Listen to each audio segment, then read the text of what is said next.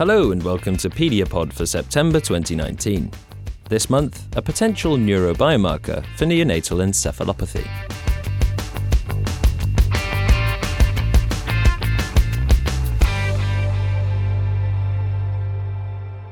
Neonatal encephalopathy is associated with substantial morbidity and mortality and affects between 1.5 and 3 per thousand live term births.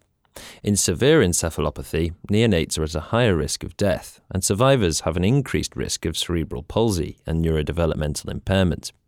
Neonates with moderate encephalopathy have an increased risk of significant motor deficits, visual and memory impairment, and delayed school readiness, amongst other problems.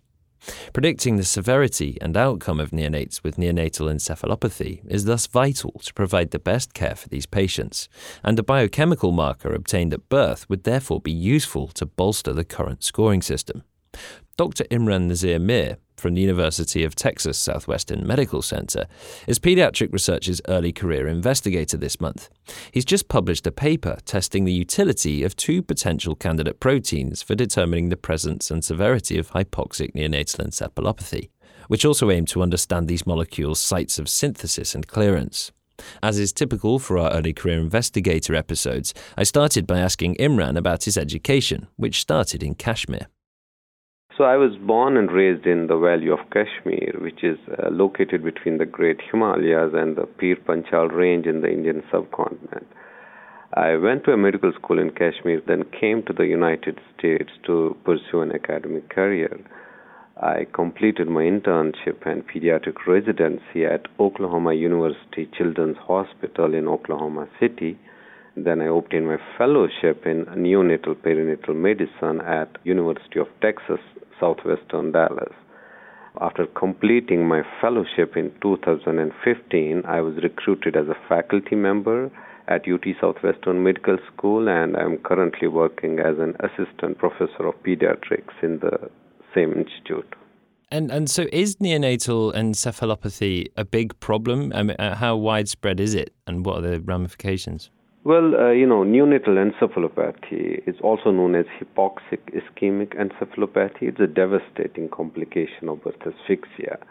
It's defined by signs and symptoms of abnormal neurological function in the first few days of life in an infant born at or around term gestation.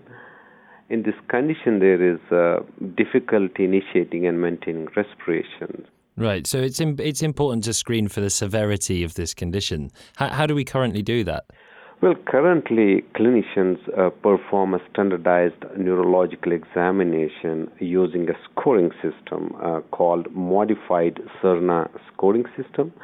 The examination is done at around three to four hours of life on units with uh, evidence of birth asphyxia.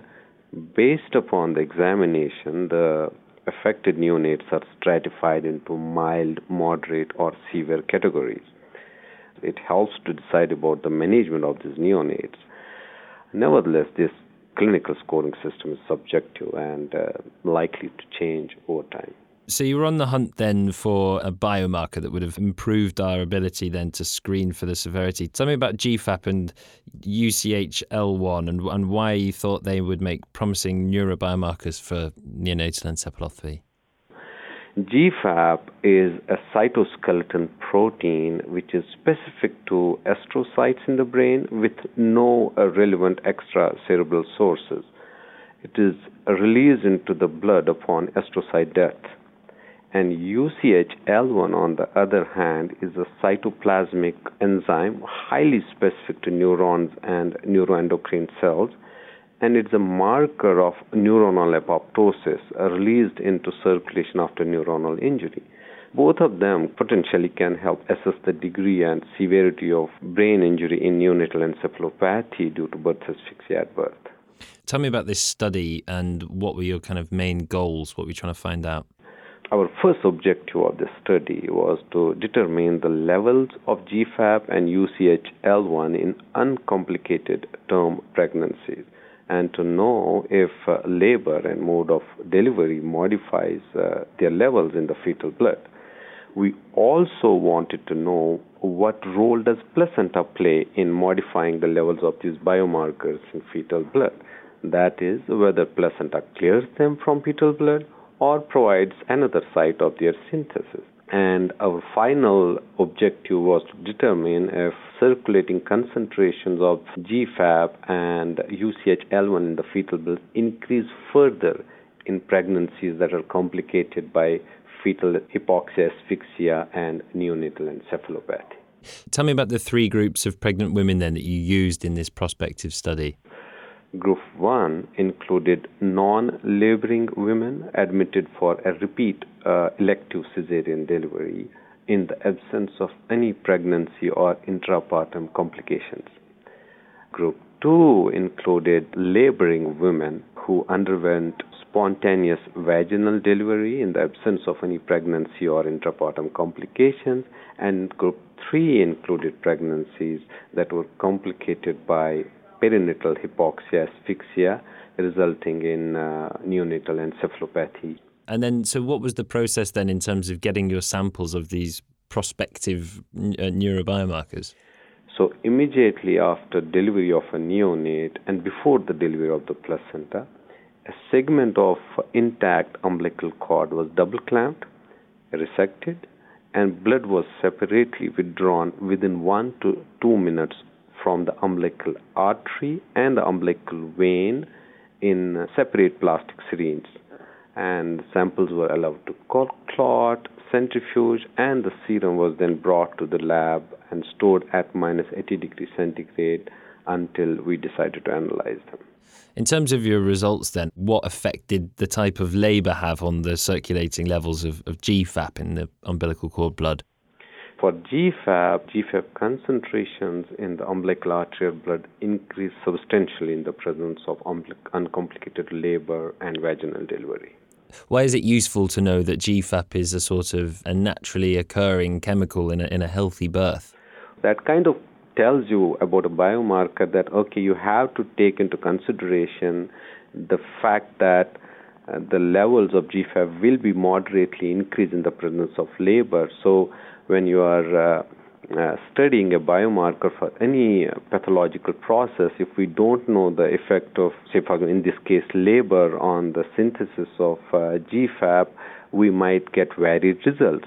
And you also asked the same question, didn't you, of um, the other potential neurobiomarker, UCHL1. What happened there?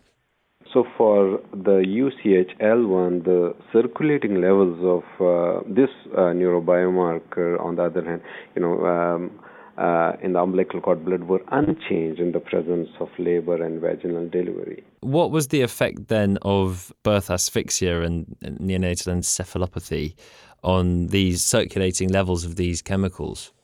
So the umbilical arterial concentrations of GFAP were significantly higher in pregnancies that were complicated by birth asphyxia and moderate to severe neonatal encephalopathy.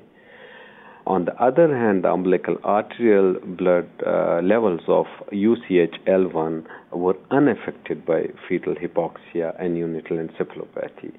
And also, the umbilical arterial levels of UCHL1 and the umbilical venous levels of UCHL1 were not that different from each other, thereby telling us that either placenta is also making this biomarker, it might not be specific to brain, or it's produced by the fetus, but the placenta is not uh, clearing it. That was interesting, and it, actually we did not anticipate that uh, you know the UCHL1 will uh, uh, be so non-specific in our uh, three groups of pregnant uh, women. So it sounds like all this all this evidence is pointing towards GFAP as being a potentially very useful biomarker for fetal stress.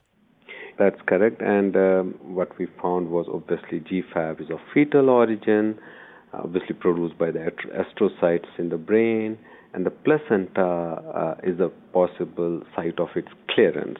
When do you think that people in the clinic could start using GFAP as a neurobiomarker of the severity then of this condition? I hope that uh, after our results are replicated in other studies, uh, we should see the introduction of GFAP as a biomarker for neonatal encephalopathy and its severity in near, uh, near future. There are some studies, uh, uh, you know, uh, that are consistent. The data is consistent with our finding, but I think it uh, needs to be studied a little bit more. And once the studies, once the results are replicated, uh, I see that in near near future we should be able to use GFAP as a biomarker for neonatal encephalopathy. That was Dr. Imran Nazir Mir from the University of Texas Southwestern Medical Center. And that's the end of this month's Pediapod. There'll be a new episode for October, so we'll see you then. I'm Geoff Marsh. Thanks for listening.